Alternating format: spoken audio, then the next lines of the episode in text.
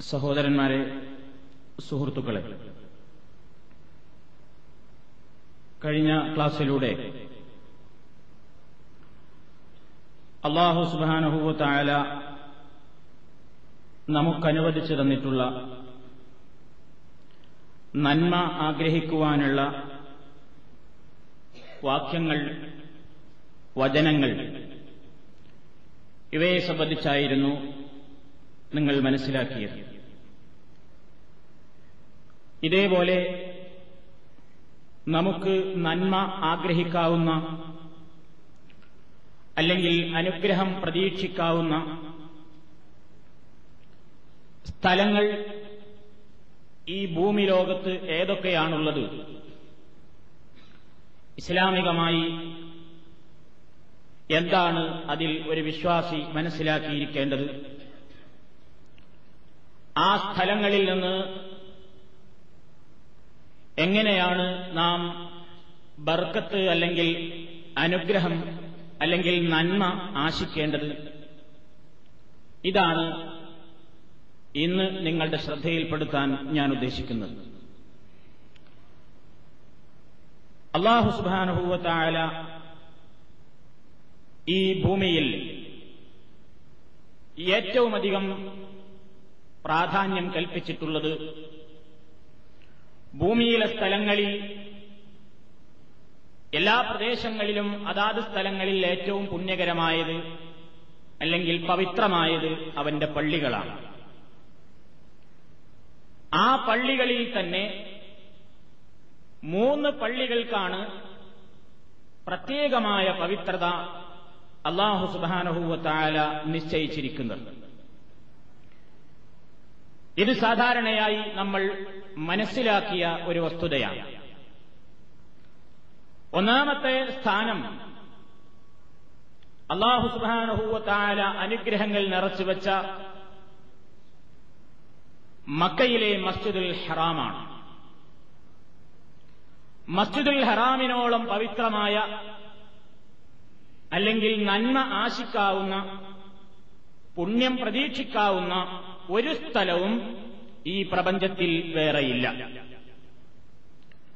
അതുകൊണ്ട് തന്നെ ലോക മുസ്ലിമീങ്ങൾ എത്ര തവണ പോയാലും മതിവരാത്ത ആഗ്രഹവുമായി ആ പള്ളിയടങ്ങുന്ന രാജ്യത്തേക്ക് ആകൃഷ്ടരായിക്കൊണ്ടിരിക്കുകയാണ്. ആ പള്ളിയിൽ ഒന്നാമതായി സ്ഥാപിക്കപ്പെട്ട പള്ളിയാണത് ഭൂമി ലോകത്ത് ആദ്യമായി സ്ഥാപിക്കപ്പെട്ട പള്ളിയാണ് മസ്ജിദുൽ ഹറാം. ആ പള്ളിയിൽ നമസ്കരിക്കുന്നതിന്റെ പുണ്യം നബിസല്ലാഹു അലൈഹി വസ്ല്ലം പറഞ്ഞത് എന്റെ ഈ പള്ളിയിൽ നിസ്കരിക്കുന്നതിനേക്കാളും അഥവാ മദീനത്തെ പള്ളിയിൽ നിസ്കരിക്കുന്നതിനേക്കാളും ശ്രേഷ്ഠമാണ് മക്കയിലെ പള്ളിയിലുള്ള നമസ്കാരം മസ്ജിദുൽ ഹറാമിൽ. അത് ലോകത്തുള്ള മറ്റു പള്ളികളെ അപേക്ഷിച്ച് ഒരു ലക്ഷം പ്രാധാന്യമാണ് മസ്ജിദുൽ ഹറാമിലെ ഒരു റക്കായത്തിന് അള്ളാഹു സുബാനഹുവ താല നിശ്ചയിച്ചു വച്ചിരിക്കുന്നത്. അത് അള്ളാഹു പ്രത്യേകമായി അങ്ങനെ സ്ഥാനം കൽപ്പിച്ചിട്ടുള്ള ഒരു പള്ളിയാണ്. അതുകൊണ്ട് അതിന് ആ സ്ഥാനം കൈവന്നു. അതേപോലെ തന്നെ ആ പള്ളിയുടെ വേറൊരു പ്രത്യേകത ഏതു നേരത്തും തവാഫും നമസ്കാരവും നടത്താൻ അനുവാദമുണ്ട് എന്നുള്ളതാണ് നബിസല്ലാഹു അലൈഹി വസ്ല്ലം തന്നെ അന്ന് കഴബയുടെയും അതേപോലെ തന്നെ മസുദുൽ അറാമിന്റെയും ഒക്കെ പല കാര്യങ്ങളും നോക്കിയിരുന്നത് അബ്ദുമനാഫിന്റെ കുടുംബമായിരുന്നു അവരെ വിളിച്ചുകൊണ്ട് പ്രവാചകൻ പറഞ്ഞു ലാ തംനഴു അഹദൻ طاف بهذا البيت وصلى أية ساعة شاء من ليل أو نهار നിങ്ങൾ ഈ വിശുദ്ധ ഭവനത്തിന്റെ ചുറ്റുഭാഗവും തവാഫ് നടത്തിക്കൊണ്ടിരിക്കുന്ന ആളുകളെ ഇവിടെ വെച്ച് രാവിലും പകലിലും അവരുദ്ദേശിക്കുന്ന ഏത് സമയത്തും നമസ്കരിക്കുന്നുണ്ടെങ്കിലും നിങ്ങൾ അവരെ തടയരുത്. സാധാരണയായി അസറിന്റെ ശേഷമുള്ള നിസ്കാരം സുബഹി ബാങ്ക് വിളിച്ച് സൂര്യാസ്തമനം വരെയുള്ള നമസ്കാരമൊക്കെ മറ്റു സ്ഥലങ്ങളിൽ മറ്റു പ്രദേശങ്ങളിലൊക്കെ വെറുക്കപ്പെട്ടതാണ്. എന്നാൽ മസ്ജിദുൽ ഹറാമിൽ ഈ സമയങ്ങളിലും തവാഫും അതേപോലെ തന്നെ നമസ്കാരവുമൊന്നും വെറുക്കപ്പെട്ടിട്ടില്ല. അതിൽ വിരോധമില്ല എന്നാണ് ഈ വചനത്തിന്റെ അടിസ്ഥാനത്തിൽ ബഹുഭൂരിപക്ഷം പണ്ഡിതന്മാരും അഭിപ്രായപ്പെട്ടിട്ടുള്ളത്. ഒരു ന്യൂനപക്ഷം അവിടെയും ഈ നിയമമൊക്കെ ബാധകമാണ് എന്ന് പറഞ്ഞിട്ടുണ്ടെങ്കിലും ബഹുഭൂരിപക്ഷം പണ്ഡിതന്മാരും പറഞ്ഞത് അവിടേക്ക് പ്രത്യേകമായ ഒരു നിയമം ഒരു ഇളവ് ഈ വിഷയത്തിൽ അള്ളാഹു അനുവദിച്ചിട്ടുണ്ട് എന്നാണ്. അത് ആ പ്രദേശത്തിന്റെ പവിത്രത മാനിച്ചുകൊണ്ടാണ്. അതേപോലെ തന്നെ അവിടെ മസ്ജിദുൽ അല്ലെങ്കിൽ കഴബയുമായി ബന്ധപ്പെട്ടുകൊണ്ടുള്ള കുറെ കാര്യങ്ങൾ. നമുക്കതിൽ നിന്നൊക്കെ നന്മയാശിക്കാം എങ്ങനെയാണ് നന്മ ആശിക്കേണ്ടത്? അള്ളാഹു സുബാനുഭൂവത്താല നിർവഹിക്കാൻ പറഞ്ഞ കാര്യങ്ങൾ ചെയ്യുന്നു എന്ന കാര്യം അള്ളാഹുവിനെ അനുസരിക്കുന്നു എന്ന ആ ഒരു പ്രത്യേകമായ ബോധത്തിൽ നമുക്ക് അനുഗ്രഹങ്ങൾ ആശിക്കാവുന്നതാണ് പുണ്യം പ്രതീക്ഷിക്കാവുന്നതാണ്. ഇപ്പൊ പരിശുദ്ധ കഴവ. ആ പരിശുദ്ധ കഴവ മുബാറക്കാണ് അനുഗ്രഹീതമാണ് അനുഗ്രഹിക്കപ്പെട്ടതാണ്. പക്ഷേ ആ കഴവയിൽ നിന്ന് നമുക്ക് ബർക്കത്ത് കിട്ടുമോ? കഴവാലയം നമ്മെ അനുഗ്രഹിക്കുമോ? കഴവാലയത്തോട് നമുക്ക് എന്തെങ്കിലും ചോദിക്കാമോ? പാടില്ല എന്ന് മുസ്ലിമീങ്ങൾ ഉറച്ചു വിശ്വസിക്കുന്നു. വിശ്വസിക്കണം. ആ പരിശുദ്ധ കഴബാലയത്തിന്റെ ചുറ്റുഭാഗവും തവാഫു ചെയ്യുന്നതിലൂടെ നമുക്ക് ബർക്കത്ത് കിട്ടുന്നു. അള്ളാഹു നമുക്ക് അനുഗ്രഹം ചെയ്യുന്നു. കഴബാലയത്തിൽ ആ വസ്തുവിനെ തൊടലും അതേപോലെ തന്നെ ചുംബിക്കലും സുന്നത്തായത് ഞാൻ കഴിഞ്ഞ ക്ലാസ്സിൽ സൂചിപ്പിച്ചതുപോലെ ഹജറുൽ അസ്വദ് മാത്രമാകുന്നു ചുംബിക്കൽ സുന്നത്തായ ഏക വസ്തു അവിടെയുള്ളത്.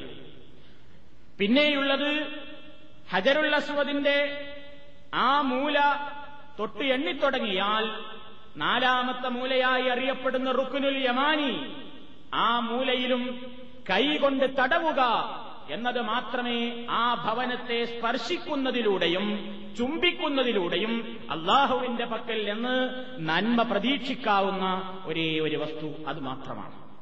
അതാണ് നമ്മൾ മനസ്സിലാക്കിയിരിക്കേണ്ടത്. ഹജറുള്ള സൂദിനെ ചുംബിക്കുന്നു ഏത് നിലക്ക? അല്ലെങ്കിൽ ചുംബിക്കാൻ കഴിയാത്തവർ അതിനെ തൊട്ടുമുത്തുന്നു. അതിനും സാധിക്കാത്തവർ ദൂരെ നിന്നുകൊണ്ട് ആംഗ്യം കാണിക്കുന്നു. എന്താണ് അവന്റെ വിശ്വാസം? ഈ കല്ലിനെന്തെങ്കിലും കഴിയുമെന്ന് വിചാരിച്ചിട്ടല്ല. അങ്ങനെ ആയാ പോയി കാര്യം.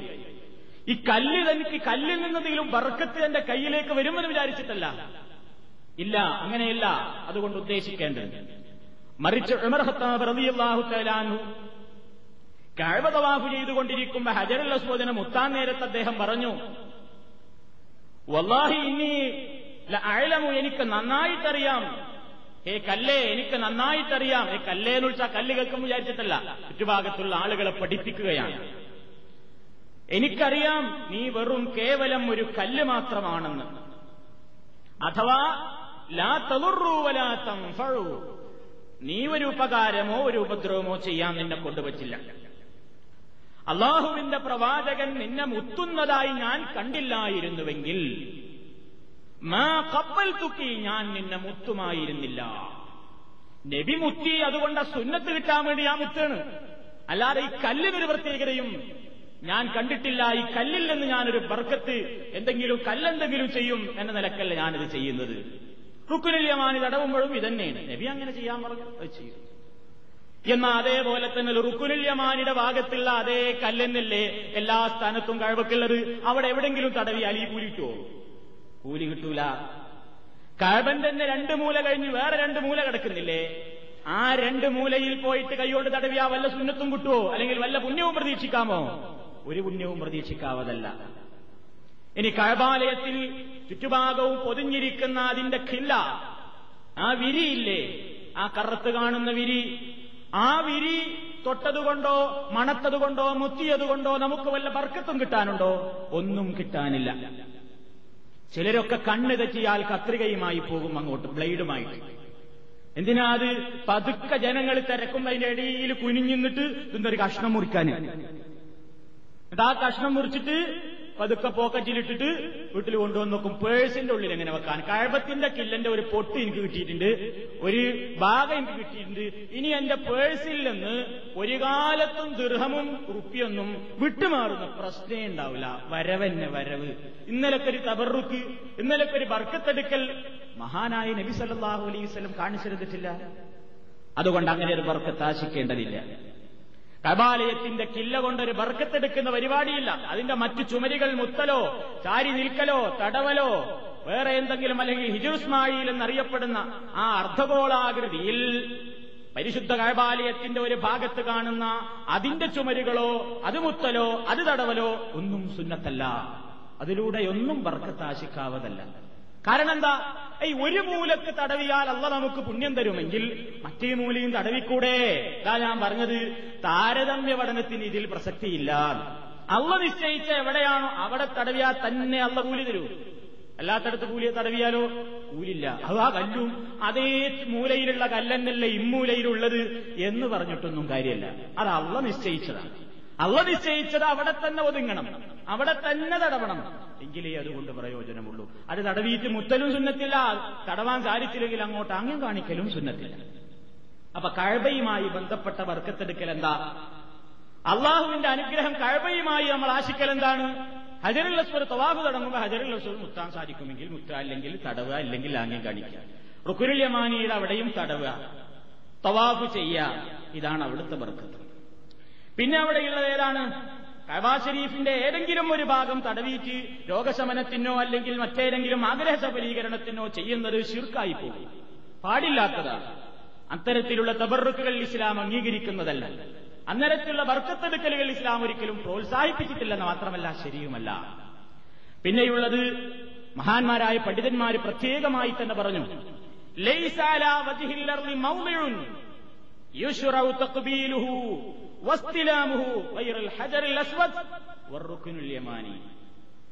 തടവൽ സുന്നത്തുള്ളത് ഈ ഭൂമി ലോകത്ത് ഒരൊറ്റ രണ്ടേ രണ്ട് വസ്തുക്കളെ മാത്രമേ തടവൽ സുന്നത്തുള്ളൂ. ഈ പ്രപഞ്ചത്തിലാ പറയുന്നത്.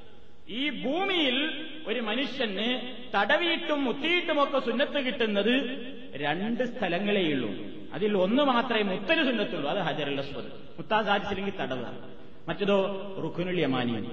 എന്നിട്ടാണ് മനുഷ്യന്മാര് മഹാന്മാരുടെ കബറുകളെ തൊട്ടുമുത്തുന്നത്. ചുംബിക്കുന്നു. നബി സല്ലല്ലാഹു അലൈഹി വസല്ലം അന്ത്യവിശ്രമം കൊള്ളുന്ന കബർ അടങ്ങുന്ന ആ റൂമിന്റെ ചുറ്റുഭാഗം പോലും മുത്തൽ നിഷിദ്ധമാണ്. നിഷിദ്ധമാണെന്ന് നമ്മൾ പറഞ്ഞതല്ല. മഹാന്മാരായ പണ്ഡിതന്മാർ റസൂലുള്ളാടെ കബർ സിയാറത്തിന് പോകുന്ന ആളുകളോട് പഠിപ്പിച്ച അതവുകളിൽ അവർ വ്യക്തമായി രേഖപ്പെടുത്തി വെച്ചു. അതവോടുകൂടി മാറി നിൽക്കണം. ആ ഹുജറത്തിനെ ആ റൂമിനെ അതിന്റെ ഗ്രിൽസുകളെയോ ചുമരികളെയോ മുത്തുവാനോ തടവുവാനോ മറ്റേതെങ്കിലും നിലക്കവിടെ ഭക്തിപ്രകടനങ്ങൾ കാണിക്കുവാനോ അനർഹമായ നിലക്കുള്ള ഭക്തിപ്രകടനങ്ങൾ പ്രകടിപ്പിക്കുവാനോ പാടില്ലാത്തതാകുന്നു നിഷിദ്ധമാകുന്നു എന്ന് പണ്ഡിത ലോകം എഴുതി വെച്ചു. കബാലയത്തിന്റെ തന്നെ അവസ്ഥ ഇതാണ്. നബിസല്ലാഹു അലൈഹി വസല്ലമിന്റെ കബറിന്റെ പോലും അവസ്ഥ ഇതാണെങ്കിൽ എന്നിട്ടാണ് എന്ത് ചെയ്യുന്നത്? ദർഗകളിലേക്ക് കടക്കുമ്പോഴേക്ക് തന്നെ ചെരിപ്പൂരി ചെരിപ്പൂരി എടുത്തുവെച്ചു. ചെരിപ്പൂരി എടുത്തുവെച്ച് ബക്രിയിൽ ഇങ്ങനെ നടക്കുമ്പോ തന്നെ കയ്യും കാലും വറക്കാൻ തുടങ്ങി. എന്റെ ഉള്ളിലെത്തി കോടിയെടുത്തൊന്ന് മുത്തി. കബാലയത്തിന്റെ കില്ല വരെ മുത്തിയിട്ട് തബറുക്കെടുക്കുന്ന പരിപാടിയില്ല. അതൊന്നെടുത്ത് മുത്തി. കബറൊന്ന് ചുംബിച്ചു. അതൊന്ന് തവാഹു ചെയ്തു. ദർഗകൾ ചന്ദനക്കുടവും തലയിലേക്കിക്കൊണ്ട് ദർഗകൾ തവാഫ് ചെയ്യുന്ന ആളുകൾ. പ്രദക്ഷിണം വെക്കുന്നു എന്ന് മലയാളത്തിൽ പറഞ്ഞതുകൊണ്ട് ഇത് തവാഫല്ലാതാവോ പത്രത്തിലൊക്കെ അങ്ങനെയല്ല കൊടുക്കണം ആ പ്രദക്ഷിണം വെക്കുന്നു ചന്ദനക്കുടവും തലയിലേക്കിക്കൊണ്ട് ഭക്തജനങ്ങൾ പ്രദക്ഷിണം വെക്കുന്നു. അതന്നെ ഇത് പ്രദക്ഷിണം വെക്കലിന്റെ ഈ തവാഫ്. ഈ ബലം വെക്കുക എന്ന് പറഞ്ഞാലും വേണ്ടില്ല അമ്പലത്തിൽ വലം വെക്കലാണ്. അപ്പൊ ഈ നിലക്കുള്ള ഒരു പ്രവണതകളും വാസ്തവത്തിൽ അള്ളാഹു സുബാനുഭൂത്താല അംഗീകരിച്ചു തന്നിട്ടുള്ളതല്ല. പിന്നെ ഒന്നുള്ളത് അവിടെ മക്കയിൽ തന്നെ മക്കാം ഇബ്രാഹിമാണ്. കൈബാലയത്തിന്റെ തൊട്ടടുത്തായിട്ട് നിൽക്കുന്ന വാതിലിന്റെ ആ ഭാഗത്തേക്ക് ഈ ഭാഗത്തായിട്ട്. അവിടെ എന്താണ് വർക്കത്തെടുക്കൽ അവിടെ ഏത് നിലയ്ക്ക് പെരുമാറിയാലാ അള്ളാഹുവിന്റെ അടുക്കൽ നിന്ന് പുണ്യം കിട്ടുക? അങ്ങനെ പെരുമാറിയാൽ തന്നെ കിട്ടുള്ളൂ. അങ്ങനെയാ ഇബ്രാഹിം മുസല്ല. ഇബ്രാഹിം എന്ന സ്ഥലത്തെ നിങ്ങളൊരു മുസല്ലയായിട്ട് സ്വീകരിക്കുവീൻ. മക്കാം ഇബ്രാഹിമിന്റെ പിന്നിൽ രണ്ടിറക്കായത്ത് നിസ്കരിക്കൽ സുന്നത്താണ്. തവാഫ് കഴിഞ്ഞ ഹാജിമാർ എന്താണ് ഈ മക്കാം ഇബ്രാഹിം എന്ന് പറഞ്ഞാൽ? ഇമാം ഇബ്നു കസീർ റഹ്മത്തുള്ളാഹി അലൈഹി പറഞ്ഞു വഹുവൽ ഹജറുൽ കാന യഖിഫു അലൈഹി ഇബ്രാഹിം അലൈഹിസ്സലാം അസ്നാ ബിനാഅൽ കഅബ. കഴബാലയത്തിന്റെ നിർമ്മാണം നടത്തിക്കൊണ്ടിരിക്കുമ്പോൾ ഇബ്രാഹിം നബി കുറെ അങ്ങോട്ട് ഉയരമായപ്പോ കല്ലുകളൊക്കെ എടുത്തു വെക്കാൻ വേണ്ടി ഉയരത്തിന് വേണ്ടിയിട്ട് നമ്മൾ സ്റ്റൂളൊക്കെ വെക്കും പോലെ ഒരു കല്ല് വെച്ചിരുന്നു. ആ കല്ലാണ് ഇബ്രാഹിം നിന്ന കല്ലിനാണ് ഈ മക്കാം ഇബ്രാഹിം എന്ന് പറയുന്നത്. അത് ആദ്യകാലത്ത് കഴബായുടെ ചുമരിനോട് തന്നെ ഒട്ടിയിട്ടായിരുന്നു നിന്നിരുന്നത്. പണി കഴിഞ്ഞപ്പോൾ ആ മൂലക്കെ തന്നെ അവിടെ ഇട്ടുപോയി. ഉമർ ഖത്താബ് റളിയല്ലാഹു തലാനുവിന്റെ കാലമായപ്പോ തവാഫിന് അവിടെ വല്ലാത്ത സ്ഥലം മുടക്കായപ്പോ അദ്ദേഹം അത് അതിന്റെ ചുറ്റുഭാഗത്ത് മാറി കുറച്ചും കൂടി ഇങ്ങോട്ട് മാറ്റിയിട്ട് സ്ഥാപിച്ചു. ഇന്നീ കാണുന്ന രൂപത്തിൽ ഒരു പളുങ്ക് കൂടാരത്തിലൊക്കെ ആക്കി ഗ്രിൽസൊക്കെ ഇട്ടത് അടുത്ത കാലത്താണ്. വേദോ ആവട്ടെ അതാണ് മക്കാം ഇബ്രാഹിം. എന്താണ് അവിടെയും കാണാം ആളുകൾ അതിനെ മുത്തുന്നു. അതിങ്ങനെ ചാരി നിന്നിട്ട് അതുകൊണ്ട് തടവുക അത് ശരീരത്തിൽ ആ കൈ ശരീരത്തിൽ തടവുക ഇങ്ങനെയുള്ള ബർക്കത്തൊടുക്കലുകളൊന്നും അവിടുന്ന് പഠിപ്പിച്ചു തന്നിട്ടില്ല അവിടെ അനുഗ്രഹം എന്റെ പിന്നിൽ നിസ്കരിക്കാം. സാധിച്ചില്ലെങ്കിൽ എവിടെ വെച്ചും നിസ്കരിക്കാം. ഇതേ അതുമായി ബന്ധപ്പെട്ടതുള്ളൂ. സാധ്യമായെങ്കിൽ അതേപോലെ തന്നെ വേറൊന്നുള്ളത് അവിടെ പ്രാധാന്യപൂർവം നമ്മൾ മനസ്സിലാക്കിയിരിക്കേണ്ട മറ്റൊന്ന് ഓ സഫാമറുവ ഈ സഫാമറുവയിൽ നിന്ന് എങ്ങനെയാ ബർക്കത്ത് കിട്ടൽ? സഫാമറുവയിൽ നിന്ന് ആ മലയിൽ നിന്ന് നമുക്കൊന്നും കിട്ടാനില്ല. അള്ളാഹു താല അവിടെ ചെയ്യാൻ പറഞ്ഞ ചില കാര്യങ്ങൾ ചെയ്താൽ പുണ്യം കിട്ടും. അല്ലാത്ത കാര്യങ്ങൾ ചെയ്താലോ സഫാമറു തന്നെയല്ലേ വിചാരിച്ചൊരു കാര്യമൊന്നും കിട്ടില്ല തവാഫ് ചെയ്ത് കഴിഞ്ഞാൽ ഉമ്രക്കും ഹജ്ജിനും ഒക്കെ തവാഫിന്റെ ശേഷം ഒരു സഴയുണ്ട്. അങ്ങോട്ടും ഇങ്ങോട്ടും ആ ഏഴ് പ്രാവശ്യം നടക്കൽ. അതല്ലാത്ത ആ സമയത്ത് അങ്ങനെ പോയി നടന്നാൽ മാത്രം കൂലിണ്ട്. അല്ലാത്ത ഒരാൾക്ക് എന്ത് ചെയ്തു? അവൻ വെറുതെ പോയിട്ട് ഇങ്ങനെ കുറെ അവിടെ പോയിട്ടിരുന്നു. കാരണം അത് പള്ളിയിലിരുന്ന് കൂലി അതിന് കിട്ടൂല അത് പള്ളിക്ക് വർത്ത അതുകൊണ്ട് തന്നെ അവിടെ സഫാമറുവയടങ്ങുന്ന ആ പ്രദേശം പള്ളിയുടേതായ പരിധിയിൽ നിന്ന് പുറത്തായിട്ടാണ് പണ്ഡിതന്മാർ പറയുന്നത്. അതുകൊണ്ട് തന്നെ ആർത്തവകാരികളായ സ്ത്രീകൾക്ക് സ്വഫാമറുവയുടെ ഭാഗം വരെ വരാവുന്നതാണ്. കാരണം അത് പള്ളിയിൽപ്പെടില്ല എന്ന് പണ്ഡിത ലോകം എഴുതി വെച്ചു. അവിടെ പുണ്യം കിട്ടണമെങ്കിൽ ആ സമയത്തുള്ള ആ നടത്തത്തിന് മാത്രം. അല്ലാത്ത അവസരത്തിൽ വെറുതെ അങ്ങോട്ട് നടന്നുകൊണ്ട് കാര്യമുണ്ടോ? ഒരു കാര്യവുമില്ല. ഇങ്ങനെ ഓരോന്നിനും അള്ളാഹുത്താല നിശ്ചയിച്ച രൂപത്തിൽ. അതേപോലെ തന്നെ മിന ഇപ്പൊ മക്കയിൽ. മിനയുണ്ട്.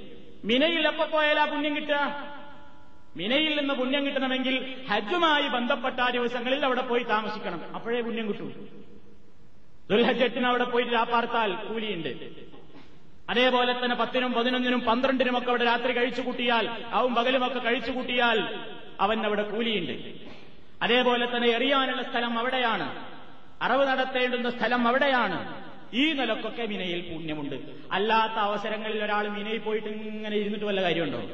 ഒരു വർക്കത്തും കിട്ടൂല. ഈ മിനയല്ലേ? കിട്ടിക്കൂടെ? ഇല്ല. അന്ന് ദുൽഹജ് എട്ടിനും പത്തിനും പതിനൊന്നിനും പന്ത്രണ്ടിനും ഒക്കെ ഉള്ള അതേ കല്ലും മണ്ണും മിനയ്ക്കെ തന്നെയല്ലേ എപ്പോഴും ഉള്ളത്? എന്താ കിട്ടിക്കൂടായ അതിന് പ്രസക്തിയില്ല.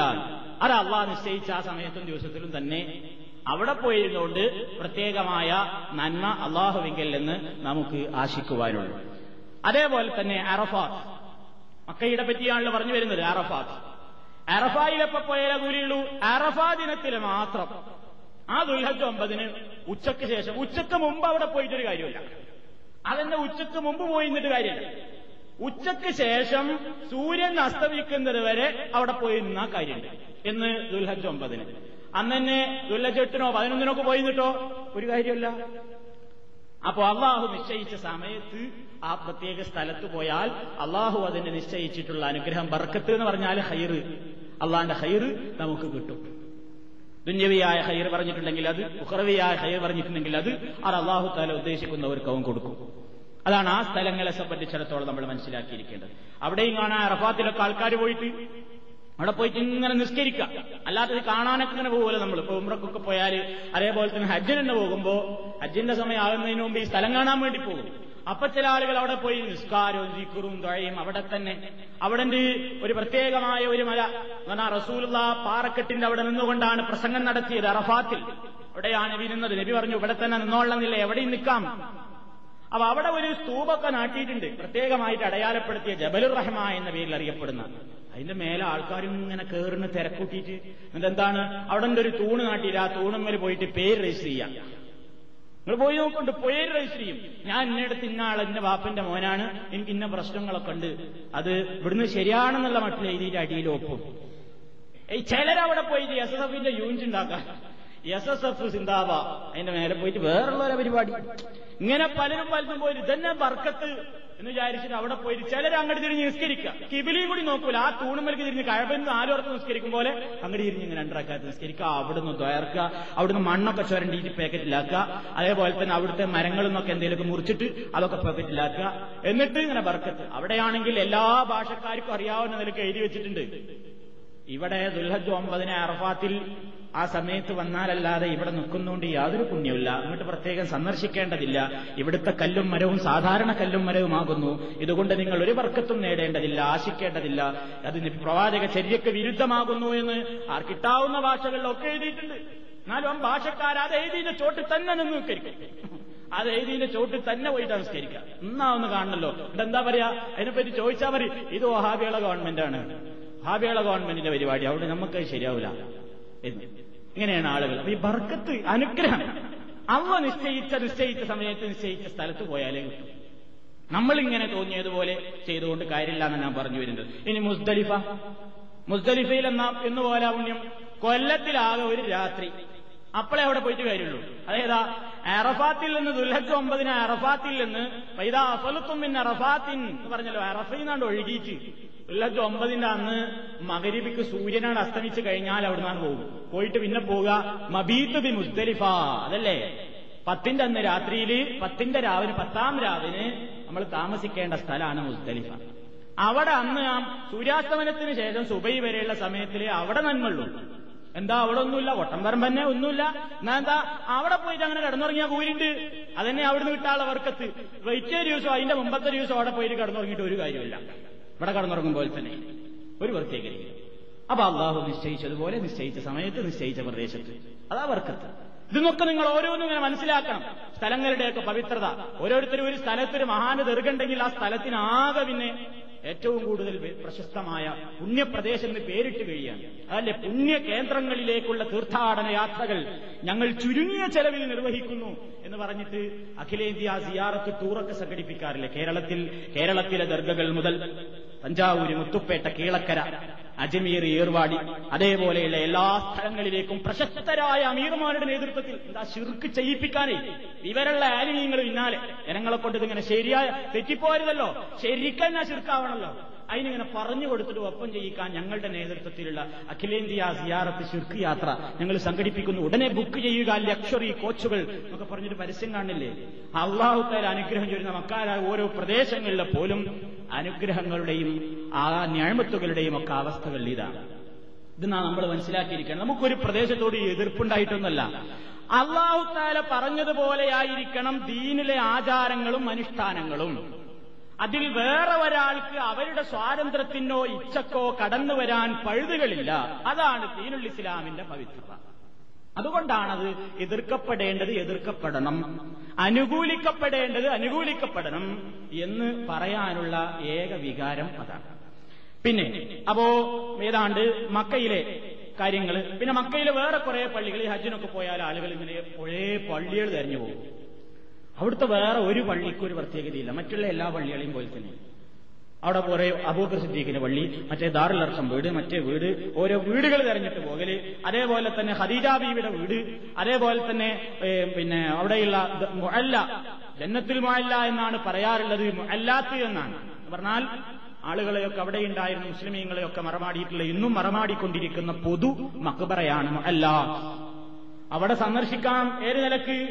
ഏത് കബറുകളും സന്ദർശിക്കൽ അനുവദനീയമാണെന്ന നിലക്കല്ലാതെ അവരോട് വിളിച്ച് പ്രാർത്ഥിക്കാനത് അവിടെ കിടക്കുന്ന മഹാന്മാരെ ഒരു തലവേദനയും ബുദ്ധിമുട്ടുമില്ലാതെ തവാഫിയായി എനിക്ക് കഴിയണേ എന്ന് വിളിച്ചു പ്രാർത്ഥിക്കുന്നവരുണ്ട് അവിടെ പോയിട്ട്. കേന്ദ്രത്തിൽ പോയിട്ട് അവിടെ പഠിച്ചവനോട് പറയേണ്ട സ്ഥാനത്ത് അവിടെ പോയിട്ട് പറയണ്. ഇപ്പൊ കഴബ തവാഫ് ചെയ്യുമ്പോ വരത് നേർച്ചയ്ക്കും എന്താ? ഒരു കുഴപ്പമില്ലെങ്കിൽ ആ അജ്മീർ പോയിട്ട് ഇപ്പൊ നാട്ടിലെത്തിയ ഉടനെ ഒരുപാടി അജ്മാരിലോ വരി ഞാൻ ചാറ മൂടിക്കോളാം. ഇങ്ങനെ പറയുന്ന മനുഷ്യന്മാര്. വിശ്വാസപരമായിട്ട് ഈ ഹജ്ജൊക്കെ ചെയ്താലും അല്ലെങ്കിൽ ആ കേന്ദ്രത്തിൽ എത്തിപ്പെട്ടാൽ പോലും മനസ്സ് മാറാത്ത കുറെ മനുഷ്യന്മാരുണ്ട്.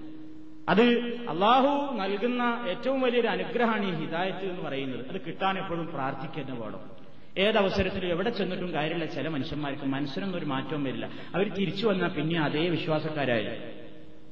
അതേപോലെ മക്കയിലെ ചില പ്രത്യേകമായ പർവതങ്ങൾക്ക് പുണ്യം കൽപ്പിച്ചുകൊണ്ട് ആളുകൾ പോകും.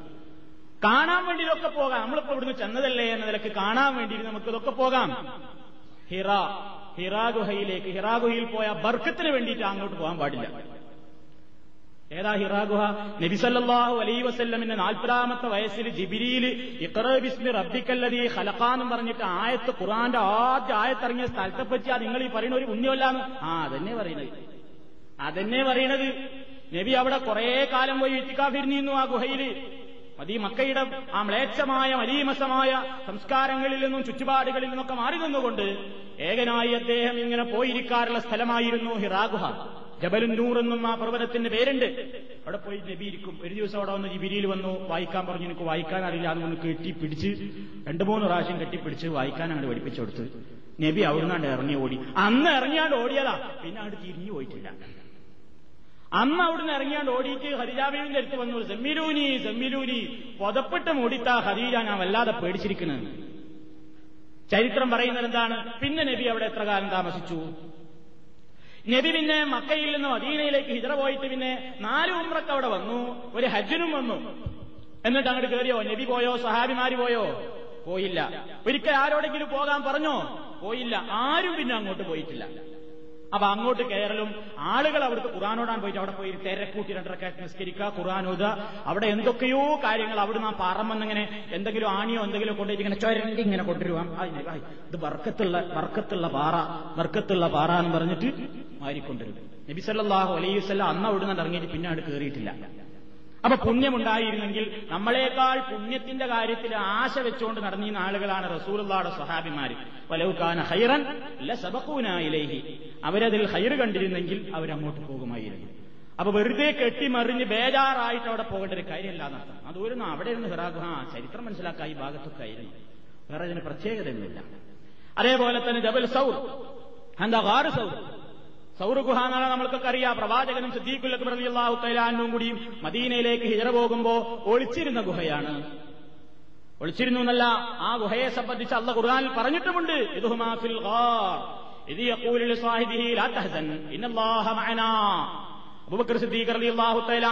അല്പം വെപ്രാളം കാണിച്ചപ്പോൾ നബി സല്ലല്ലാഹു അലൈഹി സമാധാനിപ്പിച്ചു. ലാ തഹസൻ ദുഃഖിക്കരുത്. അല്ല നമ്മളോടൊപ്പമുണ്ട്. എന്ന് ഖുർആനിൽ പരാമർശം വന്നിട്ടുള്ള ആ ഗുഹ. അവിടെ പോയി രണ്ടരക്കാലത്ത് നിസ്കരിക്കലും അവിടെ പോയി ഇരിക്കലും അവിടെ അങ്ങനെ കുറച്ചു നേരം കഴിച്ചുകൂട്ടലൊന്നും ഒരു പുണ്യമല്ല. ഒരു തവറുക്കും ഒരു ബർക്കത്തും അതിലില്ല അവിടെയൊക്കെ എഴുതി വെച്ചിട്ടുണ്ട്. അപ്പോഴൊക്കെ ആ ബോർഡ് ബോർഡുമിൽ നോക്കിയിട്ട് ഇതൊക്കെ ഓഹാബിയുടെ പണിയാണ്. ഇതൊക്കെ ഓഹാബിയുടെ പണിയാണ്. നിങ്ങൾ നോക്കി ആളുകൾ ഇങ്ങനെ തെരഞ്ഞു നടക്കുക. പിന്നെ എന്തൊക്കെ പർവതങ്ങളുണ്ട് ഇത്രേ. നമ്മൾക്ക് ഇതൊന്നും അറിയില്ലല്ലോ. ഓരോരുത്തർ ഇങ്ങനെ കണക്കൂട്ടി പറഞ്ഞു ഇന്നോടത്ത് പോകണം ഇന്നോടത്ത് പോകണം ഇന്നോടത്ത് പോകണം അവിടേക്ക് എന്താ? അവിടേക്ക് ഓരോന്ന് മനുഷ്യന്മാരിങ്ങനെ പഠിപ്പിച്ചു വെച്ചിരിക്കുക. അപ്പൊ അന്നലക്ക് പവിത്രത കൽപ്പിക്കേണ്ടുന്ന അല്ലെങ്കിൽ നമുക്ക് പുണ്യം ആശിക്കാവുന്ന അള്ളാഹുവിങ്കിൽ നിന്ന് അനുഗ്രഹം നമുക്ക് ആശിക്കാവുന്ന വിവാദത്തുകൾ ചെയ്യപ്പെടേണ്ടുന്ന ഒരു സ്ഥലങ്ങളും വേറെ അവിടെയില്ല. പിന്നെ മദീരുത്ത പള്ളിയെ സംബന്ധിച്ചിടത്തോളം അതിന്റെ ശ്രേഷ്ഠതകൾ നമുക്കറിയാം. നബിസല്ലാഹു അലൈവല്ലം പറഞ്ഞു രണ്ടാം സ്ഥാനമാണ് മദീനയിലെ പള്ളിക്ക്. ഒന്നാം സ്ഥാനം മക്കത്തെ പള്ളിക്ക് രണ്ടാം സ്ഥാനം മദീനയിലെ പള്ളിക്ക്. അവിടെയുള്ള ഒരു റക്കായത്ത് ആയിരം റക്കായത്തിന് തുല്യം മറ്റു പള്ളികളിലുള്ള. മറ്റേടത്ത് ഒരു ലക്ഷാണ് ഇവിടെ ആയിരമാണ് ആ ഒരു പുണ്യം. എന്താ അവിടെ നിസ്കരിക്കുക അവിടുന്ന് മദീനത്തെ പള്ളി എന്ന് വർക്കത്താശിക്കാരണം എന്താ? അവിടെ നിസ്കരിക്കാം. അതിൽ തന്നെ പ്രാധാന്യം പറഞ്ഞൊരു സ്ഥലമുണ്ട് പുണ്യമാശിക്കാവുന്ന അള്ളാഹുവിങ്കടിക്കുന്ന പ്രത്യേകം അനുഗ്രഹം നമുക്ക് ആശിക്കാവുന്ന ഒരു പ്രത്യേകമായ സ്ഥലം പറഞ്ഞത് മാ ബൈന ബൈത്തീവ മിമ്പരി റൗദത്തും ഇന്ത്യയാദിൽ ജന്നാ. ഞാൻ താമസിക്കുന്ന എന്റെ ഈ വീടിന്റെയും ഞാൻ ഹുതുബ് നിർവഹിച്ചു കൊണ്ടിരിക്കുന്ന എന്റെ മിമ്പറിന്റെയും ഇടയ്ക്കുള്ള സ്ഥലം റൗദത്തും ഇന്ത്യയാതിൽ ജന്നാ സ്വർഗത്തോപ്പിൽ നിന്നുള്ളൊരു തോപ്പാകുന്നു. അപ്പൊ ഒരു റൗലയാണ് റൗല എന്ന് പറഞ്ഞാൽ അപ്പൊ ഏതാ? വീടിന്റെയും മിമ്പറിന്റെയും ഇടയ്ക്കുള്ള സ്ഥലത്തിനാണെന്ന് പറയാ റൌല എന്ന് പറയുന്നത്. ആൾക്കാർ വിചാരിച്ചു റൌല ഷെരീഫ് ഒന്ന് മുത്തിമണക്കാൻ റൗല ഒന്ന് കൺകുളിർക്ക കാണാൻ അള്ളാഹുവേ തൗഫീക്ക് ചെയ്യണേ എന്നൊക്കെ പറഞ്ഞൊരു പാടും പ്രസംഗിക്കൊക്കെ ചെയ്യണം. അപ്പൊ അവരുടെ ധാരണ റൗല റൗല എന്നൊക്കെ പറയുമ്പോ നബിന്റെ കബറടങ്ങുന്ന ആ ഊമന റൗല എന്ന് പറയുന്നത് എന്നാണ് അവർ വിചാരിച്ചു പോയത് ശരിയല്ല. റൗല എന്ന് പറയുന്നത് നബി വീട്ടിൽ മിമ്പറിലേക്ക് നടന്നു പോയിരുന്ന ആ സ്ഥലം. അതാണ് അവിടെ പ്രത്യേക നിസ്കരിക്കൽ സുന്നത്തുണ്ട്. ഖുറാനോദ അവിടെ പ്രത്യേകമായി റൗദത്വം ഇന്ത്യാതിൽ തന്നെ എന്താണ് അവിടെ സ്വർഗത്തോപ്പ എന്ന് പറഞ്ഞാൽ? ചില വ്യാഖ്യാന പ്രകാരം ആ സ്ഥലം നാളെ സ്വർഗത്തോപ്പായിട്ട് മാറും എന്ന് വ്യാഖ്യാനമുണ്ട്. ആ സ്ഥലം തന്നെ സ്വർഗലോകത്തിന്റെ സ്വർഗത്തോപ്പിലുള്ള സ്ഥലമായിട്ട് ആ സ്ഥലം തന്നെ അങ്ങ് മാറും എന്ന് വ്യാഖ്യാനിച്ച പണ്ഡിതന്മാരുണ്ട്. പല അഭിപ്രായങ്ങളുണ്ട്. വേറെ ചിലർ പറഞ്ഞു ആ സ്ഥലത്തായിരുന്നു മഹാനായ സ്വഹാബിമാർക്ക് നബിസല്ലാഹു അലൈവല്ലം ഇസ്ലാമികമായ കാര്യങ്ങളെ പറ്റിയൊക്കെ പഠിപ്പിച്ചു കൊടുത്തിരുന്നത്. അതുകൊണ്ട് ആ സ്ഥലത്ത് നിന്ന് കിട്ടുന്ന വെളിച്ചം ഒരാൾ ജീവിതത്തിൽ പ്രകടമാക്കിയാൽ അവന് സ്വർഗത്തോപ്പിൽ എത്താൻ സാധിക്കും എന്ന വ്യാഖ്യാനം നൽകിയ പണ്ഡിതന്മാരുമുണ്ട്. പ്രവാചകൻ അവിടെ വെച്ചാണ് ഇസ്ലാമികമായ പല കാര്യങ്ങളും പഠിപ്പിച്ചത് ആ പ്രത്യേകമായ സ്ഥലത്ത്. അവിടെ നിന്ന് കിട്ടുന്ന വെളിച്ചം ഒരാൾ ജീവിതത്തിൽ പകർത്തിയാൽ അവന് ആ സ്വർഗത്തോപ്പിൽ നിന്നുള്ള തോപ്പിൽ അവിടെ നിന്ന് കിട്ടുന്ന വെളിച്ചത്തിനാണ് പ്രാധാന്യം. എന്ന് വ്യാഖ്യാനിച്ച ആളുകളുമുണ്ട്. അങ്ങനെ പല നിലക്കുണ്ട്. ഏതോ ആകട്ടെ എന്ത് നിലക്കായിരുന്നാലും അവിടെ പ്രത്യേകമായ ഒരു പവിത്രത അള്ളാഹുവിന്റെ പ്രവാചകൻ നമുക്ക് അറിയിച്ചു തന്നിട്ടുണ്ട്. അതാണ് ആ വിഷയത്തിൽ അവിടെയുള്ള പ്രത്യേകത. പിന്നെ അവിടെ മിമ്പർ അല്ലെങ്കിൽ ആ മെഹ്റാബ് അവിടെയുള്ള തൂണുകൾ ഇതൊക്കെ പോയാൽ ആളുകൾ ഇങ്ങനെ ക്യൂ നിൽക്കുകയാണ്. എന്തിനു വേണ്ടിയിട്ട്? മെഹ്റാബും ഒന്ന് തൊടാന് മിമ്പറും ഒന്ന് തൊടാന് റസൂൽ സല്ലാഹു അലൈ വസല്ലം കയറി നിന്ന മിമ്പർ ഇന്ന് അവിടെ ഇല്ല. നബിയുടെ കാലത്തുള്ള ആ തൂണുകൾ ഇന്ന് അവിടെയില്ല ഇഷ്ടികകളില്ല കല്ലുകളില്ല ഒന്നുമില്ല. മെഹ്റാബ് വന്ന് നിസ്കരിച്ച മെഹ്റാബുമല്ല. അതാ മെഹ്റാബ് നബീനെ എഴുതിച്ചിട്ടുണ്ട് അവിടെ നബിന്റെ മെഹ്റാബാണ്. പക്ഷെ അതൊക്കെ പിൽക്കാലത്തുള്ള ഭരണാധികാരികൾ എടുത്തുണ്ടാക്കിയ മെഹ്റാബ് മിമ്പറുമാണ്. നബിയുടെ കരസ്പർശമേറ്റ പാദസ്പർശമേറ്റ ഒരു വസ്തുവും അവിടെ ഇന്നില്ല. അതുകൊണ്ട് തന്നെ അവിടെ ആ നിലയ്ക്ക് മിമ്പറോ മിഹറാബോ തൊട്ടുമുത്തലോ മണക്കലോ അല്ലെങ്കിൽ തടവലോ വർക്കത്ത് അന്നലക്ക് ആശിക്കുന്നതിനോ ഇസ്ലാമിൽ യാതൊരു കാര്യവും അതിനില്ല. പ്രവാചക ശരി ആ വിഷയത്തിലില്ല നബി നമ്മളോട് അങ്ങനെ പറഞ്ഞിട്ടില്ല. പിന്നെ കബറുള്ള റൂമിനോടെ തന്നെ എന്താണ് മര്യാദ? ദ്വയർക്കുമ്പോ പോലും റസൂലുള്ളാടെ കബറുള്ള റൂമിലേക്ക് തിരിഞ്ഞു നിൽക്കാൻ പാടില്ല എന്നാണ് അവിടെ വെച്ച് പ്രാർത്ഥിക്കുമ്പോഴുള്ള മര്യാദകൾ പണ്ഡിതന്മാർ പറഞ്ഞിട്ടുള്ളത്. പിന്നെയോ കിബിലന്റെ ഭാഗത്തേക്ക് തിരിഞ്ഞു നിൽക്കണം. അങ്ങോട്ട് തിരിഞ്ഞിക്കാൻ പാടില്ല. കിബിലന്റെ ഭാഗത്തേക്ക് തിരിഞ്ഞു നിന്നിട്ടാണ് പ്രാർത്ഥിക്കേണ്ടത്. റസൂലുള്ളാഹിയുടെ പേരിൽ പ്രാർത്ഥിക്കുക. അബുബക്കർ സിദ്ദീഖ് അലി അള്ളാഹു തലാനു ഉമർ ഖത്താബ് അലി അള്ളാഹു തലാനു മൂന്നാളുകളാണ് ആ റൂമിലുള്ളത്. ആ മൂന്നാളുകൾക്കും വേണ്ടി അള്ളാഹുവിനോട് പ്രാർത്ഥിക്കുക. അവർക്ക് രക്ഷയും സമാധാനവും ഉണ്ടാകട്ടെ. അതാണ് നമ്മൾ അവർക്ക് വേണ്ടി സലാം പറയുന്നതിന്റെ അർത്ഥം. നിങ്ങൾക്ക് രക്ഷയുണ്ടാവട്ടെ. ഓരോരുത്തരെയും നമുക്ക് ഓരോരുത്തർക്കും വേണ്ടി നമ്മൾ രക്ഷയ്ക്ക് വേണ്ടി പ്രാർത്ഥിക്കുകയാണ്. അവരോട് പ്രാർത്ഥിക്കുവാനോ അല്ലെങ്കിൽ ആ ചുമരികൾ തൊട്ട് തടവുവാനോ മുത്തുവാനോ അവരെ വിളിച്ച് നിലവിളിക്കുവാനോ ഒന്നിനും പാടില്ല. അതെല്ലാം അനിസ്ലാമികമാകുന്നു. ഇസ്ലാമിൽ പാടില്ലാത്ത കാര്യങ്ങളാകുന്നു. പണ്ഡിത ലോകം കക്ഷിഭേദമന്യേ. മഹാന്മാരായ മുൻഗാമികളായ പണ്ഡിതന്മാര് കക്ഷിഭേദമെന്നെ എല്ലാവരും അംഗീകരിക്കുന്ന ഗ്രന്ഥങ്ങളിൽ പോലും ഈ വസ്തുതകളൊക്കെ വ്യക്തമായി തന്നെ എഴുതി വച്ചിട്ടുണ്ട്. അപ്പൊ മദീനയിൽ മദീനത്തെ പള്ളിയിൽ ബർക്കത്ത് അല്ലെങ്കിൽ അനുഗ്രഹം ആശിക്കുക എന്ന് പറഞ്ഞാൽ അതിന്റെ വഴി ഇങ്ങനെയാണ്. പിന്നെ മദീനയിലുള്ള മറ്റു പള്ളികളിലേതാ? കുബായിലെ പള്ളിയിൽ മാത്രമാണ് പോകൽ സുന്നത്ത് പ്രത്യേകം. അതാ നബി അവിടെ ഇടയ്ക്കിടയ്ക്ക് പോകാറുണ്ടായിരുന്നു. അതുകൊണ്ട് മദീനയിൽ എത്തുന്ന ആളുകൾ അതും ഇവിടെ നിന്ന് കുബാ പള്ളി ലക്ഷ്യം വെച്ചുകൊണ്ട് ഒരാൾക്ക് പോകാൻ പാടില്ല. അത് മൂന്ന് പള്ളികൾക്ക് മാത്രമേ ഉള്ളൂ. പ്രത്യേകമായി അവരവരുടെ നാട്ടിൽ നിന്ന് തീർത്ഥാടനം പോകാൻ പറ്റാവുന്ന മൂന്ന് പള്ളികളേ ഉള്ളൂ. ഇന്ന് മസ്ജിദുൽ റാം മസ്ജിദുൽ നബവി അതേപോലെ തന്നെ മസ്ജിദുൽ അഖസ. കുബ അവിടെ എത്തിയാൽ അവിടെ പോകൽ സുജത്താണ് അവിടെ പോയി രണ്ടരക്കാലത്ത് നിസ്കരിക്കുന്നത് ഒരു ഉമ്രക്ക് തുല്യമാണ് എന്നുള്ള ഹദീസുകൾ നമുക്കവിടെ കാണാൻ സാധിക്കും. ആ പള്ളിയുടെ മുമ്പിൽ ഇപ്പോഴും അത് എഴുതി വെച്ചിട്ടുമുണ്ട്. ഒരുത്തൻ അവന്റെ വീട്ടിൽ നിന്ന് തന്നെ ശുദ്ധീകരണം നിർവഹിക്കുകയും സ്കാരത്തെ പ്രതീക്ഷിച്ചുകൊണ്ട് കുബയിലെത്തുകയും രണ്ടരക്കാലത്ത് നമസ്കരിക്കുകയും ചെയ്താൽ അവനൊരു ഉംറയുടെ പ്രതിഫലമുണ്ട് എന്ന ഹദീസ് അവിടെ ആ ചുമരിൽ എഴുതി വെച്ചിട്ടുമുണ്ട്. ഇന്നും നമുക്ക് പോയാലത് കാണുവാൻ സാധിക്കും. അതേപോലെ തന്നെ അവിടെയുള്ള വേറെ പള്ളികൾക്കൊന്നും ഒരു പ്രത്യേകതയില്ല. ഒക്കെ കാണാൻ വേണ്ടി പോകലെന്ന് മാത്രമേ ഉള്ളൂ. ബർക്കത്ത് അല്ലെങ്കിൽ ഒരു അനുഗ്രഹം കിട്ടുന്ന അല്ലെങ്കിൽ ഒരു പുണ്യം കിട്ടുന്ന പ്രത്യേക നമസ്കാരത്തിന് നിർദ്ദേശമുള്ള പള്ളികളല്ല. അതേപോലെ മദീനയിലുള്ള മലകൾ വഹദ് മലയായിരുന്നാലും വേറെ ഏത് മലകളായിരുന്നാലും ഒക്കെ ചരിത്ര സ്മാരകങ്ങൾ എന്ന നിലക്കുള്ള സന്ദർശനങ്ങളല്ലാതെ പുണ്യമാശിച്ചുകൊണ്ട് അല്ലെങ്കിൽ എന്തെങ്കിലും അനുഗ്രഹം ആശിച്ചുകൊണ്ട് അത്തരത്തിലുള്ള ഒരു പ്രദേശങ്ങളിലേക്കും പോകാവതല്ല. അവിടെയുള്ള കിണറുകളിൽ നിന്ന് പ്രത്യേകമായി വെള്ളം കുടിക്കുന്നതിൽ പ്രത്യേകമായ പ്രാധാന്യങ്ങളും ഇസ്ലാമിൽ സ്ഥിരപ്പെട്ടിട്ടില്ല. നബി സല്ലല്ലാഹു അലൈഹി വസല്ലം അങ്ങനെ നമുക്ക് അറിയിച്ചിരുന്നിട്ടുമില്ല അതേപോലെ തന്നെ മക്ബറകൾ അവിടെ പ്രധാനമായിട്ടുള്ളത് ബക്കീഉൽ ഖർഖദ് എന്ന പേരിൽ അറിയപ്പെടുന്ന പൊതുശ്മശാനമാണ് പതിനായിരക്കണക്കിന് സ്വഹാബിമാര് അന്ത്യവിശ്രമം കൊള്ളുന്ന അവരുടെ ഖബറുകളുള്ള സ്ഥലമാണ് ബക്കീഉൽ ഖർഖദ് അവിടെ ഇങ്ങാണ് ആളുകൾ എന്തെങ്കിലും സൗകര്യം കിട്ടിയാൽ അത് വളച്ചെത്തിയിട്ടുള്ള ഗ്രിൽസ് പോയിട്ടും മുത്തും. അതെടുത്തിട്ടും തടവും. അല്പ ചില സമയത്ത് അതിന്റെ ഉള്ളിലേക്ക് പ്രവേശനം കൊടുക്കാറുണ്ട്. പ്രവേശനം കിട്ടിയാൽ അധികം ഈ മലയാളികളും അതേപോലെ തന്നെ ബംഗാളിയും പാകിസ്ഥാനികളും അധികം ചെയ്യുന്ന എന്താ അറിയോ? പതുക്കെ ഒരു ചെറിയൊരു പ്ലാസ്റ്റിക്കിന്റെ കവറും കൊണ്ടുപോകും പ്ലാസ്റ്റിക്കിന്റെ കവറും കൊണ്ടുപോയിട്ട് അങ്ങോട്ടും ഇങ്ങോട്ടും ഒക്കെ നോക്കിയിട്ട് പിന്നെ വേഗം താഴ്ത്തുക നോക്കുക. മണ്ണിന് ചുരണ്ടിയിട്ട് പാക്കറ്റിലാക്കി മൂപ്പര് തരും. ഭയങ്കര തൃപ്തിയായി. എന്താ? പൊതു ശ്മശാനത്തിലുള്ള മണ്ണ്. ഇനിയിപ്പോ ഇത് വീട്ടിൽ കൊണ്ടുപോവുക. കഞ്ഞിണ്ടാക്കും വൈലിത്തിരിടുക ചോറുണ്ടാക്കും വൈലിത്തിരിടുക അവിടെ എല്ലായിടത്തും എങ്ങനെ ബർക്കത്താശിക്കാം? അനിസ്ലാമികമാണ് സഹോദരന്മാരെ. ഒക്കെ സ്നേഹമുള്ളതുകൊണ്ടല്ലേ സ്നേഹമുള്ളവരെ അങ്ങനെയൊക്കെ ചെയ്യുള്ളൂ. ഏറ്റവും വലിയ സ്നേഹം കാണിക്കേണ്ടത് ആ തലമുറയല്ലേ. അവരാരും ഇങ്ങനെ ചെയ്തിട്ടില്ല പാടില്ല. അങ്ങനെ അവിടെ നിന്ന് മണ്ണെടുത്തു കൊണ്ടുവന്നിട്ട് വർക്കത്ത് അല്ലെങ്കിൽ അവിടുത്തെ ഏതെങ്കിലും സാധനങ്ങൾ എടുത്തു കൊണ്ടുവന്നിട്ട് ബർക്കത്ത് അതൊന്നും അവിടെയല്ല ചിലര് ചിലർ കാണാൻ വെറുതെ അവിടെ ആളുകൾ ഇങ്ങനെ ഈ ഗോതമ്പ് വാങ്ങിയിട്ട് ഇങ്ങനെ എറിയ അതിന്റെ ഉള്ളിൽ അപ്പൊ ഈ പക്ഷികൾ പ്രാവുകളൊക്കെ വന്നിട്ട് ഇങ്ങനെ തിന്നു. അപ്പൊ അവിടുത്തെ പക്ഷികൾക്ക് കൊടുത്താൽ പ്രത്യേകമായ പുണ്യുണ്ട് എന്ന നിലയ്ക്ക് ഇങ്ങനെ ഗോതമ്പ് വൈരിയൊക്കെ എറിയുന്ന അങ്ങനെ പല പ്രവണതകളും. അവരെ ചൂഷണം ചെയ്യാൻ വേണ്ടി ഇങ്ങനെ വല്ലമാരും ഉണ്ടാവും. ഇതാർക്കണോ? ഇതാർക്കണോ? സിയാർത്ത് ചെയ്യണ്ടേ? സിയാർത്ത് ചെയ്യണ്ടേ? നമ്മളൊക്കെ ചോദിക്കും ഇങ്ങ് സിയാർത്ത് ചെയ്യണ്ടേ? ആ എനിക്കറിയാം സിയാർത്ത് അപ്പൊ മുപ്പരെ മുഖം കറുക്കും. കാരണം എന്താ? ആ സിയാറത്തിന് പോക്കറ്റിലേക്കൊന്നും വരാല്ല. അപ്പൊ ആ നിലക്കുള്ള ഒരു പ്രത്യേകതകളും കാണാൻ പാടില്ല. സാധാരണ ഖബർ സന്ദർശിക്കുമ്പോൾ പ്രവാചകൻ പറഞ്ഞു അസ്സലാമു അലൈക്കും മുഅ്മിനീന വൽ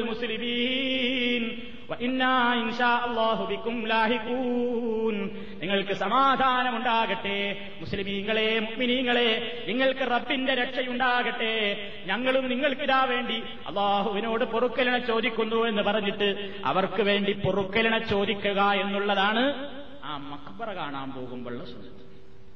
അതിലൂടെ ആരൊക്കെയാണ് ഈ മരിച്ചു കിടക്കുന്നത്?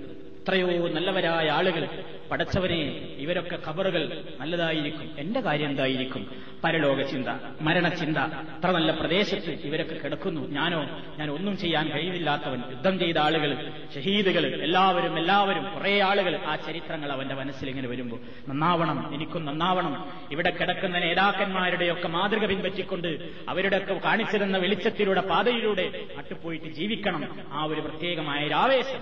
ഇതിനൊക്കെയാണ് അവിടെ പോകുന്നത്. അതാണ് അവിടെ ചെയ്യേണ്ടത്. മനസ്സിലായല്ലോ പിന്നെ വേറെ പ്രത്യേകതയുള്ള മൂന്നാമത്തെ പള്ളി അക്സ പള്ളിയാണ്. മസ്ജിദുൽ അക്സ. ഒന്നാം സ്ഥാനം മസ്ജിദുൽ ഹറാം കഴിഞ്ഞു. രണ്ടാം സ്ഥാനം മസ്ജിദുൽ നബവി കഴിഞ്ഞു. മൂന്നാമത്തെ സ്ഥാനം മസ്ജിദുൽ അക്സ ബൈത്തുൽ മുഖദ്ദസ്. പരിശുദ്ധ ഖുർആൻ പറഞ്ഞ പള്ളി. സുബ്ഹാനല്ലദീ അസ്റാ ബിഅബ്ദിഹി ലൈലൻ മിനൽ മസ്ജിദിൽ ഹറാം ഇലൽ മസ്ജിദിൽ അഖ്സാ. അല്ലദീ ബാറക്നാ ഹൗലഹു ലിനുരിയഹു മിൻ ആയാതിനാ ഇന്നഹു ഹുവസ് സമീഉൽ ബസീർ. പ്രവാചകൻ സല്ലല്ലാഹു അലൈഹി വസല്ലം മക്കയിൽ നിന്ന് ഇസ്റാ പോയത് മസ്ജിദുൽ അഖ്സയിലേക്കായിരുന്നു. ചുറ്റുഭാഗങ്ങളും അനുഗ്രഹിക്കപ്പെട്ട ബർക്കത്തുള്ള രാജ്യം.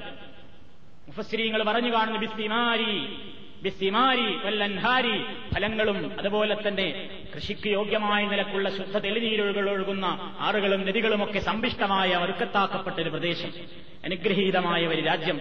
ആ രാജ്യത്തിലുള്ള പള്ളി അതാണ് മസ്ജിദുൽ അഖ്സ അവിടെ പോയിട്ട് എന്താണ് എങ്ങനെയാണ് നമ്മൾ ബർക്കത്താശിക്കേണ്ടത് അവിടുത്തെ നിസ്കാരത്തിന് മറ്റു പള്ളികളിൽ നമസ്കാരത്തേക്കാൾ അഞ്ഞൂറ് പുണ്യമുണ്ട് എന്നാണ് ഒരു റിപ്പോർട്ടിലുള്ളത്.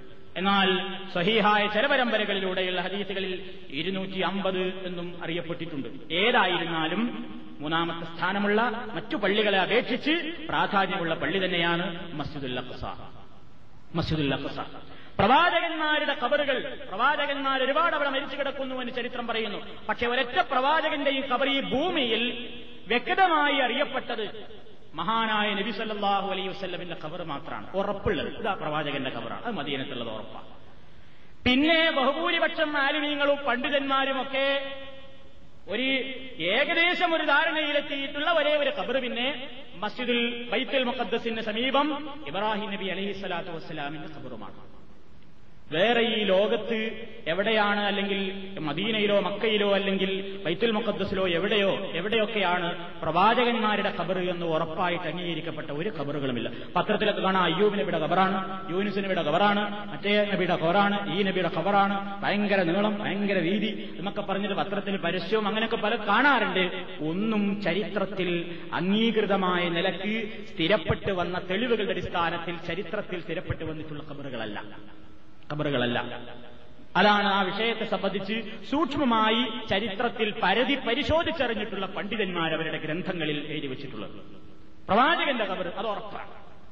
പിന്നെ അല്പമുള്ളത് ഇബ്രാഹിം നബിയുടെ പറ്റി മറ്റുള്ളതൊന്നും ഉറപ്പല്ല ഏതാണ് എവിടെയാണ് എന്നുള്ളത് പ്രത്യേകമായി ഉറപ്പായിട്ടില്ല. പിന്നെ മറ്റു ഭൂമിയിലുള്ള പള്ളികളൊക്കെ സമാണ് ഭൂമിയിൽ പിന്നെ വേറെ എല്ലാ പള്ളികളും സമാണ്. ഏത് പള്ളിക്കും ഇതിനൊരു പ്രത്യേകതയില്ല. പിന്നെ കായൽ പട്ടണത്തെ മറ്റേ പള്ളിക്കും പ്രത്യേകതയില്ല ഇത് മീക്കായിൽ പള്ളിക്കും പ്രത്യേകതയില്ല. മീക്കായിൽ എടുപ്പിച്ച പള്ളിയാണ്. അത് ആ പള്ളിയാണ്. ഇത് ഈ പള്ളിയാണ്. അജ്മീറിലെ പള്ളിയാണ് ഉത്തം പള്ളിയാണ് അമ്പർത്ത പള്ളിയാണ്. എല്ലാ പള്ളികളും സമാണ്. എല്ലാ പള്ളികളും സമാണ്. ഒരു പള്ളിയിലേക്കും പ്രത്യേക പുണ്യം പ്രതീക്ഷിച്ചുകൊണ്ട് പിന്നെ പോകുവാനും നമുക്ക് യാതൊരു നിർവാഹവുമില്ല. പള്ളികളിൽ നിന്നൊക്കെ എങ്ങനെയാണ് അനുഗ്രഹം പ്രതീക്ഷിക്കേണ്ടത്? നബി പറഞ്ഞതുപോലെ പള്ളിയിൽ ഇരുന്ന് നിസ്കരിച്ചാൽ കൂലിണ്ട് പള്ളിയിൽ ഇരുന്നാൽ പ്രതിഫലമുണ്ട്. നിസ്കാരം കഴിഞ്ഞിട്ട് ഒരു നിസ്കാരത്തെ പ്രതീക്ഷിച്ചുകൊണ്ട് പള്ളിയിൽ ഇരിക്കുകയാണെങ്കിലും നിസ്കാരം കഴിഞ്ഞിട്ട് അവിടെ തന്നെ കുറച്ചു നേരം ഇരിക്കുകയാണെങ്കിലും കൂലിയുണ്ട്. എന്താ? അതുകൊണ്ട് കിട്ടാവുന്ന ഉഹ്രവിയായ കൂലി എന്താ? നിസ്കാരം കഴിഞ്ഞിട്ട് നമ്മൾ ഇങ്ങനെ ഇരിക്കുമ്പോഴൊക്കെയും നിസ്കാരം കഴിഞ്ഞതിന്റെ ശേഷം അവിടെ തന്നെ അങ്ങനെ ഇരുന്നിട്ട് ദിക്കുറും തുഴയൊക്കെ ചെല്ലിയാൽ മലക്കുകൾ നമ്മൾക്ക് വേണ്ടി പ്രാർത്ഥിക്കുന്നതാണ്. അള്ളാഹും അള്ളാഹും അള്ളാഹും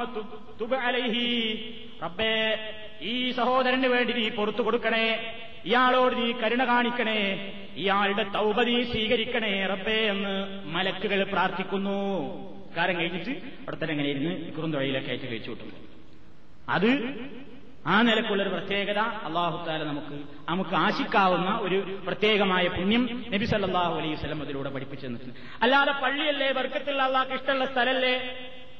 എന്ന് വിചാരിച്ച പള്ളിയിൽ ചുമരുമ പോയി മുത്ത അല്ലെങ്കിൽ ആ പള്ളിയിൽ ആയിരങ്ങൾ പതിനായിരങ്ങൾ നിസ്കരിച്ചിട്ടുള്ള ഒരു മുസല്ലല്ലപ്പത് അപ്പോ അപ്പോ അവിടെയുള്ള ആ കാർപ്പറ്റ് ഒരു കൊല്ലത്തിലൊക്കെ മാറ്റുമ്പോൾ പതിനായിരങ്ങൾ സുജൂതി ചെയ്തിട്ട് അള്ളാഹ്ക്ക് ഇഷ്ടമുള്ള പുണ്യം ചെയ്തല്ലേ തിരി മുറിച്ചു കൊണ്ടുപോകുക വീട്ടിൽ വെക്കാൻ വെറുതെ തലയാണെ വീട്ടിൽ വെക്കുക എന്ന് വിചാരിച്ചുകൊണ്ട് ഇതിന് വല്ല വർക്കത്തുണ്ടോ ഇല്ല. അല്ലെങ്കിൽ അവിടുത്തെ ആ കുറെ കാലം പള്ളിയായ സ്ഥലം ഇവിടുത്തെ ഇമാമ നിന്നാലേ? അല്ലെങ്കിൽ ഇതല്ലേ? അവിടുന്ന് കുറച്ച് മണ്ണ് ചേർന്നെടുത്തുകൊണ്ട് ഒരു വല്ല കാര്യമുണ്ടോ? ഇല്ല. അപ്പൊ എങ്ങനെയാ പിന്നെ അതിന് പുണ്യം കിട്ടുന്നത്? അത് നബി എങ്ങനെയാണോ പള്ളികളിൽ നിന്ന് വർക്കത്ത് പുണ്യം അനുഗ്രഹം നമുക്ക് ആശിക്കാൻ പഠിപ്പിച്ചതെങ്കിൽ അതെന്നെ ചെയ്യണം. അതിലൂടെ മാത്രമേ അതുകൊണ്ട് പ്രയോജനമുള്ളൂ. നമുക്ക് നമ്മുടേതായ ഇഷ്ടത്തിനും നമ്മുടേതായ പ്രത്യേകമായ താരതമ്യപ്പെടുത്തലുകൾക്കും അവിടെ പ്രസക്തിയില്ല. പാടില്ല. ഇതാണ് ആ വിഷയത്തിൽ നമ്മൾ മനസ്സിലാക്കിയിരിക്കേണ്ടത്. പിന്നെ വേറെ മരങ്ങൾക്കും കല്ലുകൾക്കും ഒക്കെ പുണ്യം കൽപ്പിക്കുന്ന മനുഷ്യന്മാർ. ഓരോ സ്ഥലങ്ങളിൽ ഇപ്പൊ ഞങ്ങളുടെ നാട്ടിൽ പാലക്കാട് ജില്ലയിൽ കൊപ്പത്തടുത്ത ആ പള്ളിയിൽ ഇന്നും കാണാം. ഒരു വലിയൊരു കല്ല്. ഒരു വലിയൊരു കല്ല്. ആ കല്ല് അവിടെ കവറൊന്നുമില്ല ഒരു കല്ല. ആ കല്ലിന്റെ ചുറ്റുഭാഗം ഇങ്ങനെ പിന്നെ ചെടികളൊക്കെ പിന്നെ മാറ്റി നിർത്തിയിട്ട് ഇങ്ങനെ ശരിക്ക് ആളുകൾ അവിടെ പോയിട്ടൊക്കെ ഇരുന്ന് യാസീനൊരു എന്താ കല്ല്? ഒരു കല്ല് ഇങ്ങനെ പൊന്തി വളർന്ന് വലുതായതാണ് അത്ര ഇപ്പോഴും വളരെ നാം ഇപ്പോഴും വളരെ തന്നെയാണ് അവിടെ. അപ്പൊ അവിടെ ഇങ്ങനെ വിളക്ക് കത്തിക്കലും അവിടെ പോയിട്ട് പുൽപ്പായൊക്കെ ഇട്ടിട്ട് ആളുകൾ ഇരുന്നിട്ട് ദിക്കറും സലാത്തിയല്ല നാരിയ സലാത്തിയല്ല. അതൊക്കെ തന്നെയല്ല അവിടെ ചെല്ലേണ്ടത്. നാരിയ സലാത്താണല്ലോ. ഇപ്പൊ നാരിയ സലാത്തിയല്ല. പിന്നെ യാസീനും ഓതും. ഖുർആാനിലായി യാസീൻ പോയിട്ട് ഓതും. എന്നിട്ട് എന്തോ ആ കല്ല് ആ കല്ലിങ്ങനെ വളയുന്നുണ്ട് എന്നാണ്. ഈ ഗണപതി പാലുടിച്ചു എന്നൊക്കെ പറഞ്ഞ ആൾക്കാരെ ഇവരെങ്ങനെ എതിർക്കുക? ഇവരെ കല്ലല്ലേ ഇങ്ങനെ വളർന്ന് പൊന്തി വലുതാവുകയല്ലേ? അങ്ങനെ കല്ലിന് അതേമാതിരി മരം മരം ചില ദർഗകളുടെ മുറ്റത്ത് നിൽക്കുന്ന മരത്തിന് പ്രത്യേക ബർക്കത്താണ് ചില സമയത്ത്. ഒടമലപ്പാപ്പാന്റെ പള്ളിയിലേക്ക് പെട്ടി വരുമ്പോ പെട്ടി പറഞ്ഞാൽ നമ്മളെ സൂട്ട് കേസ് അല്ല. ഇതിങ്ങനെ വാർത്തേനെ മുട്ടിയിട്ട് പിപ്പിപ്പി പറഞ്ഞിട്ട് ഇങ്ങനെ വരും. ആ നേർച്ചക്ക് ഇങ്ങനെ ചീരിനിക്കൊട്ടയും തലിയായിട്ട് ആ സമയത്ത് ഇങ്ങനെ പെട്ടി ഇങ്ങനെ വരുമ്പോ ഒന്നായിട്ട് ഇങ്ങനെ പെട്ടി വരുന്ന സമയത്ത് ഒടമലപ്പാപ്പാന്റെ ജാറത്തിന്റെ മുമ്പിൽ നിൽക്കുന്നുണ്ട് ഒരു കാഞ്ഞരമരം. ആ കാഞ്ഞരത്തിന്റെ ഇലടുത്തിൽ ഇങ്ങനെ കടിച്ചു നോക്കിയാൽ ഭയങ്കര മധുരാണ്. കാഞ്ഞരം കഴിപ്പല്ലേ? അപ്പൊ ഈ പെട്ടി വരുന്ന തിരക്കിൽ ഇങ്ങനെ കടിച്ചാൽ ഭയങ്കര മധുരാണ്. ഒരു ബർക്കത്ത്. അതേമാതിരി മമ്പർത്തെ ജാറത്തിന്റെ മുമ്പിൽ നിൽക്കുന്നുണ്ട് ഒരു ഒരു മരം. ആ മരം ആ മരം കണ്ടാൽ തന്നെ എന്താണ്? അതിങ്ങനെ പിന്നെ ഒരു ഗർഭിണിയായ പെണ്ണ് നിൽക്കും പോലെയാണ് ഞാൻ പറയാ. അവരിത്തിരി ഇങ്ങനെ വീർത്തിട്ടാ നിൽക്കുന്നത്. അപ്പൊ എന്താ അവിടെ ആൾക്കാർ അവിടെ പോയിട്ട് ആ മരത്തിന് എന്താ വർക്കത്ത് കുട്ടികളുണ്ടാകാത്ത പെണ്ണുങ്ങൾ പോയിട്ട് കെട്ടിപ്പിടിക്കും അതിനെ പോയിട്ട്.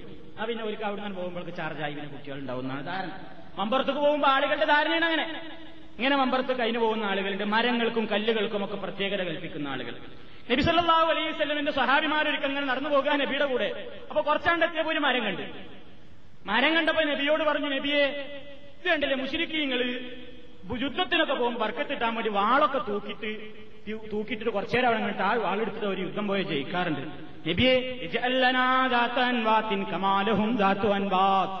നബിയെ അവർക്കുള്ളതുപോലെ ഒരു മരം ഞങ്ങൾക്കും നിശ്ചയിച്ച് തന്നൂടെ പ്രവാചകന്. അപ്പൊ നബി സല്ലാഹു അലൈ വസല്ലമിന്റെ മുഖം ചുവന്നു. ദേഷ്യപ്പെട്ടുകൊണ്ട് തന്റെ സ്വഹാബത്തിനോട് പറയുകയാണ് ഇത് മൂസാ നബിയോട്. അന്നത്തെ ജനങ്ങൾ ആലിഹത്തൻ കമാലഹും ആലിഹ. അവർക്കൊക്കെ ആരാധിക്കാൻ കുറെ കുട്ടി ദൈവങ്ങളുള്ളതുപോലെ ഞങ്ങൾക്കും ഒരു ഇലാഹിനെ നിശ്ചയിച്ചു തന്നുകൂടെ മൂസ എന്ന് ചോദിച്ചതുപോലെയാണ് ജനങ്ങളെ. അതുകൊണ്ട് നിങ്ങൾ ആ പരിപാടിയിലേക്ക് നീങ്ങണ്ട. അത് തെറ്റാണ് പാടില്ലാത്തതാണെന്ന് നബി സല്ലല്ലാഹു അലൈഹി വസല്ലം പറഞ്ഞു. ഉണ്ടോ? നബി എന്താ സ്വഹാബിമാരോടാ പറഞ്ഞു? എന്താണ് ഈ ഇമാനില്ലാത്ത നമ്മൾ? സ്വഹാബിമാര് വെറുതെ വർക്കത്തിനൊരു മരം ചോദിച്ചപ്പോഴാ പറഞ്ഞത് അത് ബനു ഇസ്രായേൽക്കാർ മൂസാ നബിനോട് ഒരു പടച്ചോനെ ചോദിച്ച മാതിരിയാണ് ഇലാഹിനെ ചോദിച്ച പോലെയാണ് പാടില്ല. എന്നിട്ടാണ് ഇമാനു ഇസ്ലാമോ എന്താണെന്നറിയത്തി സ്വഹാബിമാരുടെ നാലയലത്തെത്താൻ ആയിരം അയലത്തെത്താൻ യോഗമില്ലാത്ത നമ്മൾ കാഞ്ഞര മരത്തിനും കാഞ്ഞര കുറ്റിക്കും കല്ലിനും കബറിനും എല്ലാത്തിനും വർക്കത്തും കൽപ്പിച്ചിട്ട് അങ്ങനെ നടക്കുകയാണ്. ചിലയിടത്ത് ചില കല്ല് അവിടെ വെറുതെ ഇങ്ങനെ ഇതൊക്കെ ഈ വിഗ്രഹ പൂജ ചില എന്നിട്ട് ചിലർ ഹദീസ് ഉണ്ടാക്കി. നിങ്ങൾ ഏതെങ്കിലും ഒരു കല്ലിനെ സംബന്ധിച്ച് നന്മ വിചാരിക്കുന്നുവെങ്കിൽ നിങ്ങൾക്ക് അതിൽ നിന്ന് അൻഫായത്ത് കിട്ടും. പല റസൂലുള്ളാഹി പാച്ചാപ്പുള്ളു ഓണ പറഞ്ഞിട്ട് വിഗ്രഹാരാധകന്മാരുണ്ടാക്കി അതിന് അങ്ങനെ ചില ഹദീസുണ്ട് ചില കിതാബുകളിൽ. എന്ത് നിങ്ങളൊരു കല്ലിനെ പറ്റി ഹൈറ് വിചാരിക്കുന്നുവെങ്കിൽ ആ കല്ലുകൊണ്ട് അള്ളാഹുത്താല നിങ്ങൾക്ക് മൻഫഴത്ത് തരും. വിഗ്രഹാരാധകന്മാർ കെട്ടിയുണ്ടാക്കിയെന്നല്ലാതെ ഇസ്ലാമിൽ ഇനി യാതൊരു ലേബലുമില്ല അങ്ങനെ ഒരു കല്ലിന് പ്രത്യേകത ഏൽപ്പിച്ചിട്ട് അങ്ങനെ ഒരു കല്ലിന്റെ പ്രത്യേകത ഏൽപ്പിച്ചിട്ട് ഇല്ല.